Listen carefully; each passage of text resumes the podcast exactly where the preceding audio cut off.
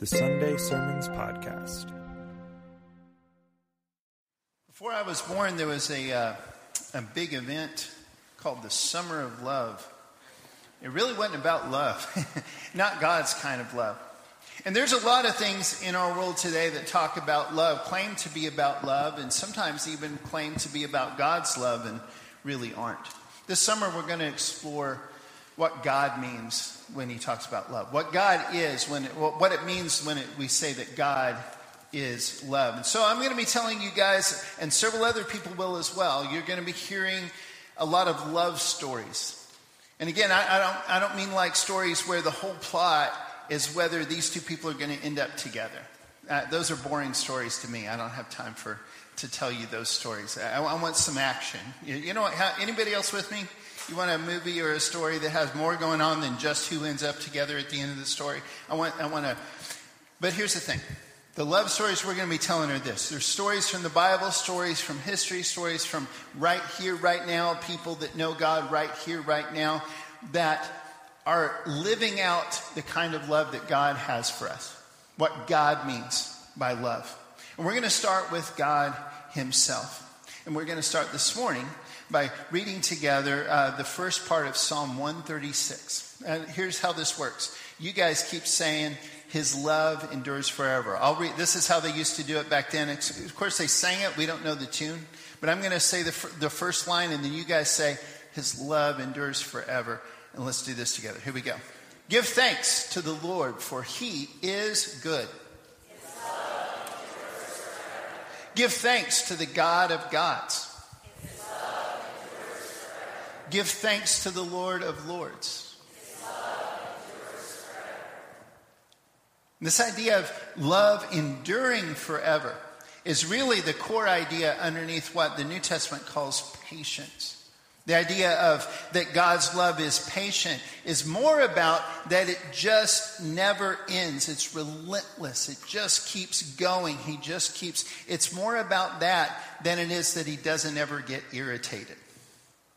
In fact, that's 100% what it's about. Because we see in the story he does get irritated. In creation, God created this perfect world, and right away, people broke it. We don't know how long it took, actually, but it wasn't that long. It certainly doesn't take much time in the story that we have before us. But when we messed up the world, when we messed everything up, God did not go, whatever. Did he? It was a big deal. And yet his love continued. And it was after the fall that he made the promise. One day I will send a savior. One day I will send somebody who will save you. And it'll come through your line. That's why we can trace it all the way through Adam and Eve, all the way down to Jesus. He says, I'm going to make sure that I send somebody that's going to come down through your family. And he keeps keeping that promise no matter what. In the New Testament, John says, whoever does not love does not know God, because God is love. And I think that's important, especially as we read the Old Testament stories, because I think a lot of times we tend to try to justify God. We try to sugarcoat these stories, trying to make God's love look like our love, or look like the kind of love that we think might be more appealing or more palatable to the rest of the world around us, and therefore they might think God is cool. You know what I'm talking about? But the thing is, it's the other way around. If we really believe that God is God, and I do, if we really believe that his word is true, and I do, then what that's really saying is God is love. Whatever love is needs to look like what God is, not the other way around. Does that make sense? So the story continues. Things get worse and worse and worse. By Genesis 6, we read this. The Lord saw how great the wickedness of the human race had become on the earth, and that every inclination of the thoughts of the human heart was only evil all the time. The Lord regretted that he had made human beings on the earth, and his heart was deeply troubled. So the Lord said, I will wipe from the face of the earth the human race I have created. and with them all the animals, the birds, and the creatures that move along the ground. For I regret that I have made them. But Noah found favor in the eyes of the Lord." Does that sound like God is okay? No. Have you ever asked yourself why Noah found favor? We tend to assume that Noah must have just been this wonderful, wonderful godly person. But it doesn't really say that. It just says Noah found favor in his eyes. That's all we know for sure. Here's what I believe more and more. I think he was just in the bloodline. And God refused, even in this moment when he's decided, I actually wish I wouldn't have even created humans in the first place. I'm going to have to reboot this whole system. He refuses to break his promise. He refuses to give up entirely. He refuses to give up completely, even though that is explicitly what it tells us he felt like doing. He still decides to bless Noah and his family to keep the thing going, because God's love is patient. It endures forever. Are we tracking? Here's some other things you can see with God's love. Our choices actually matter. And you see this in this story. We can break the heart of God. I'm not going to get into Calvinism and anti-Calvinism. We're not going to go deep down that well this morning. But I do want you to notice as we look at these stories this summer, that in so many of them there is a spot. We're not going to argue about where that spot is, but there is a spot in many of these stories where people take it too far. God has a limit. And yet, he is relentless about his love. He's relentless about his plans. He's relentless about still offering love to humanity in general and to anybody who comes back to him. That's what we see over and over and over. Whatever that means to you theologically or whatever, that's another conversation. But let's read these stories with wide open eyes. And that's what you see happening here in this story of Noah. And then as the story continues, you get down further down this genetic line. Almost all the stories in the Old Testament, one way or another, are the line of the Messiah. And all the stuff that happens all around them. Okay? So now you get to this guy named Abraham. And Abraham is not in the story because he's such a perfect human being. And neither is his son, Isaac, or his other son, Ishmael, that he had with his slave woman, because he was not patient. And neither was Isaac's sons, Jacob or Esau, or any of Jacob's sons. They're not in the story because they're so perfect. They're in the story because God is patient. And God's love endures forever. And he said, I am going to make a Messiah, a Savior, a Christ come out of this family. And it's going to happen. And it's a mistake for us to go back in these stories and try to justify their bad behavior. Okay, so Jacob had 2 wives and 2 servants. And that's how he got all these kids through the wives and the servants. Maybe that's okay. No, it's not. That's what Jacob did. But God was faithful. Are we tracking? So now, all the way down in Genesis 37, we get the guy of Joseph. Before we get there, we're going to say this out loud together. Patience helps us persevere. We say that out loud with me with boldness here. And if you're writing things down, this is where the first word you write down. Patience helps us persevere. That's the point of biblical patience. If you are a patient person, chances are you're going to get less irritated and less outright angry than people who are not patient. But that's really not the point. The point is you keep loving that person. You keep showing them love. You keep giving them chances. You keep doing your part regardless. That's really the part. And that's what we see in the example of God. God's love endures forever. He adjusts around our plans. He never compromises his values. He never says, okay, fine, sin is okay. He never does that, but he also doesn't compromise his plans. If he says he's going to send a Messiah, he will. And let me tell you something, brothers and sisters. If he says he's going to send Jesus back again, he will. Joseph's story that we're going to look at today, that's the love story we're going to talk about today. How many have ever heard this story before? It's one of my favorites. And I urge you to not just take my word for it. Go back and reread it really soon. Read the whole thing right in the original text. Any version you prefer. It starts in Genesis 37. But Joseph's faithfulness demonstrates what it looks like when humans are patient. Not only with each other, but even with God. How many of you guys have ever had trouble waiting on God about something?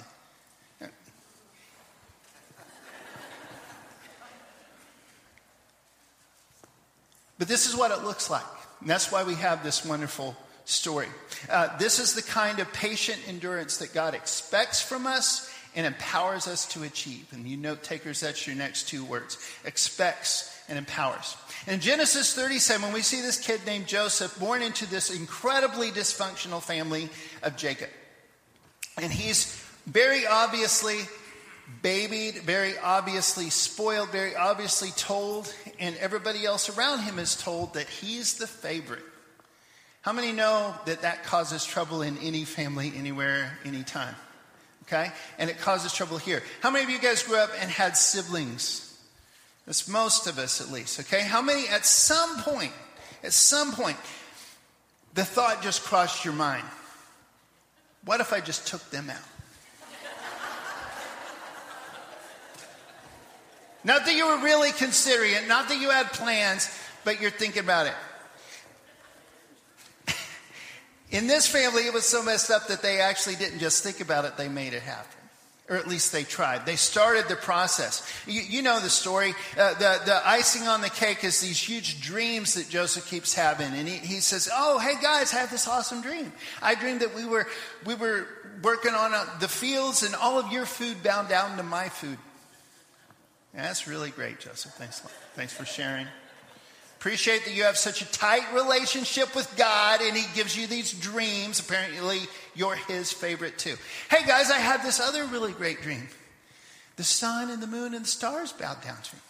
That's really cool, Joseph. Thank you very much. I appreciate you sharing these revelations from God.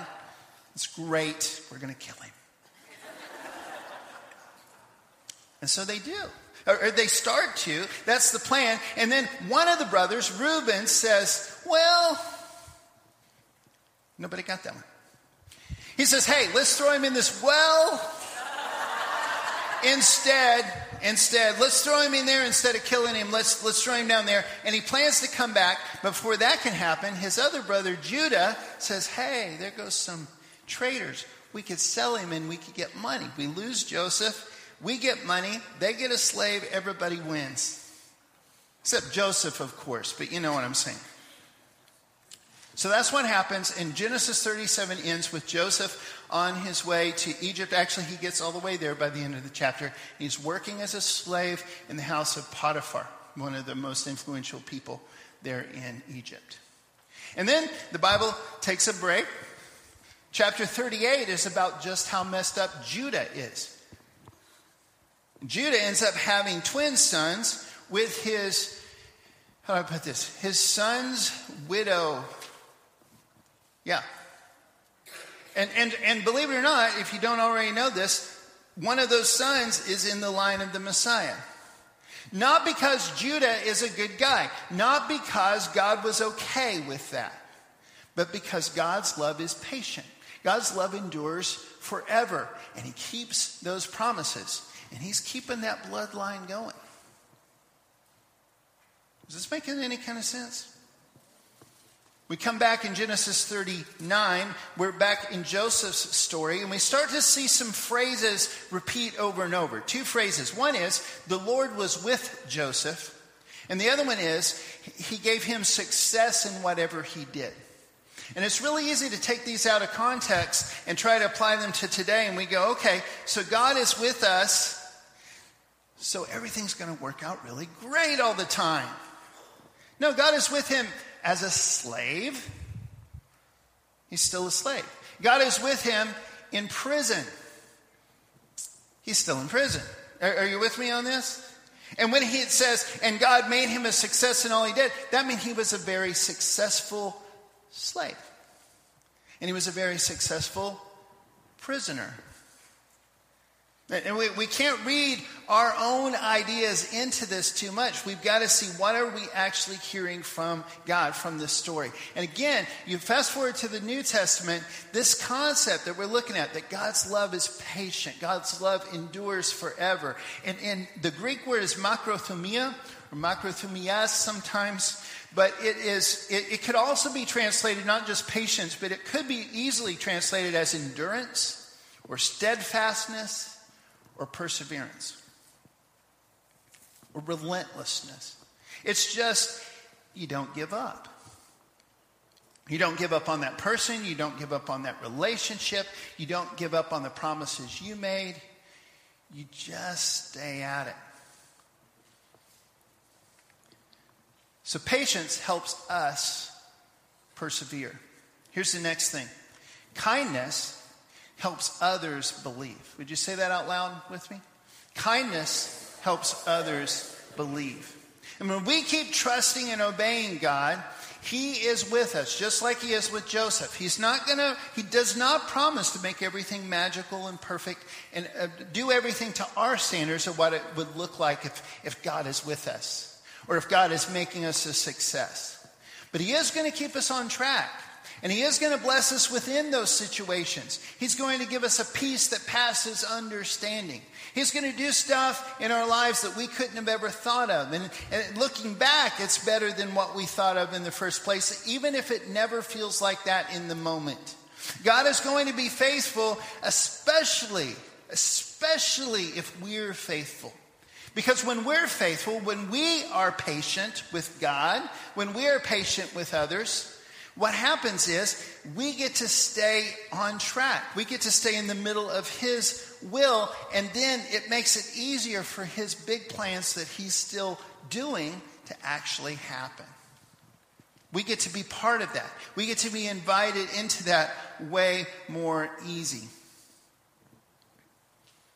easily. Needed an adverb there. But when we share the kindness and the patience that we have received, what happens is lives get changed. Sometimes it's the people we're being kind to. You're much more likely to change somebody else or be part of the change in their life if you're kind. How many know this is true? How many also know it's not a guarantee? Okay? But here's the thing. There will be life change every single time, because when we choose to love like God loves us, we are changed. And every situation gets better. Would you pray this part of the psalm with me? It's Psalm 86, verse 15. Let's pray this as a prayer to God. Say it out loud with me to him, and let's just pray this. But you, Lord, are a compassionate and gracious God, slow to anger, abounding in love and faithfulness. Let's say that one more time. Again, just say it to him. Don't just quote it. Pray it to him. But you, Lord, are a compassionate and gracious God, slow to anger, abounding in love and faithfulness. In Romans, Paul starts out that letter kind of outlining the cycle that happens when we reject God. And how it finally gets to a point at the end of chapter 1. He talks about it finally gets to a point where God goes, okay, fine. Do it your way and see how that works out for you. And he said, this is what all humanity does. And God, we don't have any excuse, because God, even in creation, even the stars, our DNA, every part of us, in one way or another, points back to a smart creator, an intentional, intelligent, kind, benevolent creator. Everything in creation points back to that. Pretty sure we should trust him. So don't you judge other people too harshly. You've messed up too. That's kind of how chapter 1 goes in the first verse of chapter 2. And then he keeps going. So when you, a mere human being, pass judgment on them and yet do the same things, do you think you will escape God's judgment? Remember, he never changes his mind about what he thinks is wrong. He just relentlessly keeps giving love, right? It goes on. Or do you show contempt for the riches of his kindness, forbearance, and patience? That's that macrothumia that we've been marinating in today. Or do you show contempt for the riches of his kindness, forbearance, and patience, not realizing that God's kindness is intended to lead you to repentance? His dream is not that he just keeps forgiving us. His dream is not that we just somehow squeak into heaven at the end of it all, no matter what. His dream is that we experience a relationship with him here and now, and then it's even better later. His dream is that we reach out to everyone the way he's reached out to us here and now, and then someday experience heaven with all of them. His dream is that we follow it now. His kindness, his patience is dreaming that we're going to let go of all the trash that we hold on to instead of him and follow him instead. And this is the kind of patience and love that we send to others. It's gracious, it's forgiving, but there's a hope in there. We talked about this a little bit last week as well. It's not that you're controlling them. It's not you're trying to manipulate them. But you're giving them more chances. You're giving them kindness, hoping and praying that maybe they will change. Hoping and praying that this relationship, that person, you as a person, God's whole church around the world somehow will get better because of the choices you're making in that painful situation. That's why Paul says in Ephesians, be completely humble and gentle. Be patient, bearing with one another in love. Back to Joseph's story in the Old Testament. We rejoin him in Genesis 40 at this point.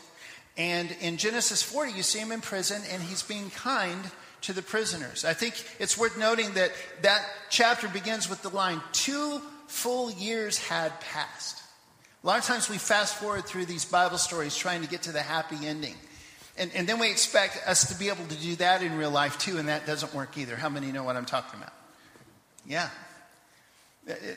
2 full years in prison for a crime he didn't commit. A crime he didn't commit while he was being a slave in a foreign country, sent there by his own family. I don't know about you, but I look at the story of Joseph and I go, you know what? If that would have been me, it might have ended a little differently. I'm not sure that I would have been as patient with God and with everybody around me. I'm not sure I would have been as faithful. I'm not sure I would have kept trusting and kept obeying. I would like that. That's why I think the story's in there, is that all of us can aspire to be more like Joseph than we are right this second. But I'm in awe of this dude. What in the world? But he is faithful. And so these guys come and they tell him their bizarre dreams, and he interprets them, and they both come true. And finally, after a lot more time has passed, Pharaoh has a crazy dream. And the guy goes, oh, yeah. Oh, Joseph. I was supposed to tell you about this guy. Have you ever done that? Have you ever forgot something really, really important? Isn't that the worst possible feeling? Oh, my goodness. That's like the worst. I don't do it a lot because I'm so afraid of it. I write most things down. But every once in a while, I'll forget something really, really important. Buddy, I punish myself so hard for days or weeks. Maybe I should forgive myself better than I do.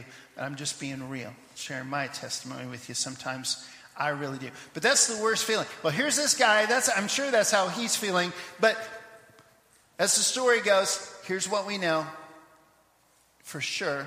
We don't know for sure he felt bad. We know for sure he finally did tell him about Joseph. So here comes Joseph. God helps Joseph understand Pharaoh's dreams. Pharaoh puts him in charge of all Egypt. And we go, wow, see, God is good. After years and years and years and years of him trusting and obeying and us going, that doesn't look like God is good. Does that sound like real life to you guys? It does, because it is. This is a true story. It's the same God, and it's the same truths that we wrestle with.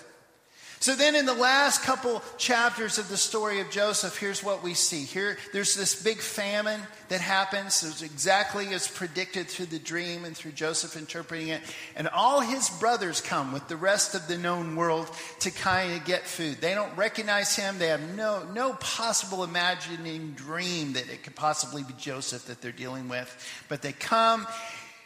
And I don't really know, honestly. I don't think anybody does for sure. The way he messes with them, is that just because he's messing with them? You know? Is he just being a dysfunctional, bratty little brother again? Is it wisdom? Is he playing chess? Is he moving all the pieces? To me, that's what it looks like. Either way, there's a lot of humor in here. There's a lot of funny moments in here where just imagine what it looked like when they get out there and Benjamin opens his sack of grain and there's that cup and they're like, oh no. And you know Joseph's back there at the palace going, I bet they found it by now. However he meant it, however it worked. And here's what we know for sure. It all ended up where it needed to be. Somehow or another, through this whole thing, despite their dysfunction, despite their messing up, despite all of it, largely because Joseph chose to trust and obey relentlessly, to be patient with God, patient with his brothers, patient with the whole situation.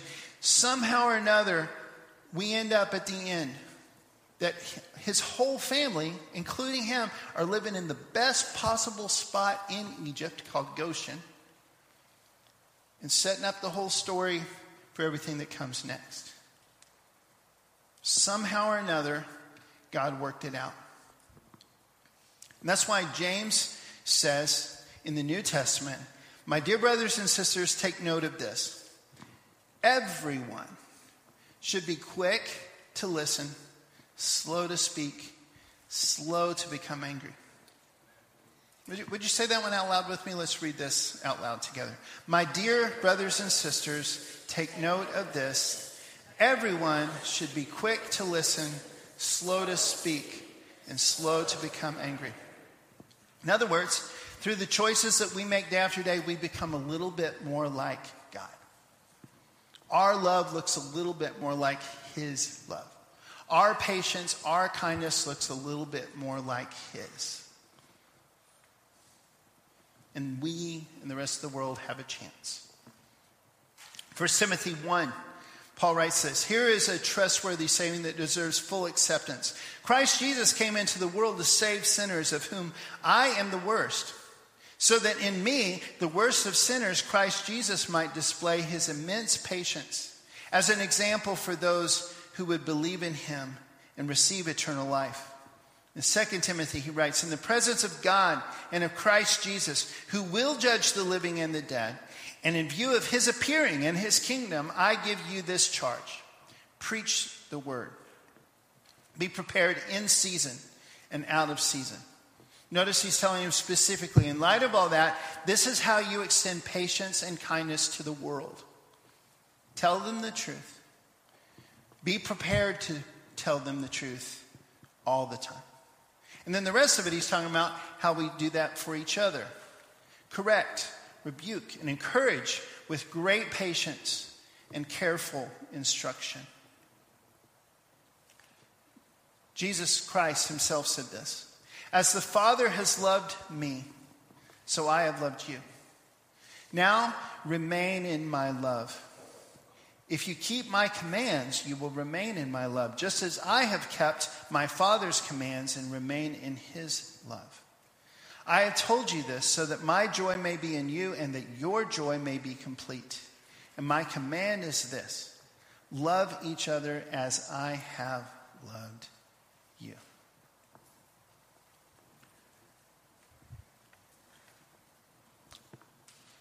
I don't know if you've ever thought about it or not, but I've been asked before in different small groups and stuff, what, would you really take a bullet for somebody else? Would you actually give your life? And what would happen if somebody said they would kill you if you kept following Jesus? Would you be willing to do that? And most of us, at least, I think we would say, yeah, of course. And it would be hard, but yeah, of course I would do that. And maybe we're right. Maybe we do have that courage. But here's what I know for sure, and this is where we're going to wrap up today. To love one another as Christ loved us doesn't mean so much that you'd be willing to do one big dramatic thing if it came down to it. It means that every single day you actually do extend the patience and the kindness that God has shown you to the people around you. Every single day, you are patient with God, patient with yourself, patient with your family, patient with your friends, with the people you work with. You're patient with the people around you that don't know Jesus and don't have a clue or care what he thinks. You're patient and kind to everybody day after day after day after day. That's what it looks like to extend the love of Jesus. And if that's your habit and that's how you live and that's how you are, and little by little it becomes a little bit more true for us, that you could say, John is love. Or put your own name anywhere, though. It becomes a little bit more true, a little bit more true as we keep trusting and obeying God. Someday, yeah, it's going to be automatic. If the big thing happens, oh yeah, of course. You just do it. But here's, again, it's going to come down, what are you going to do today? What are you doing this afternoon when somebody gets on your nerves?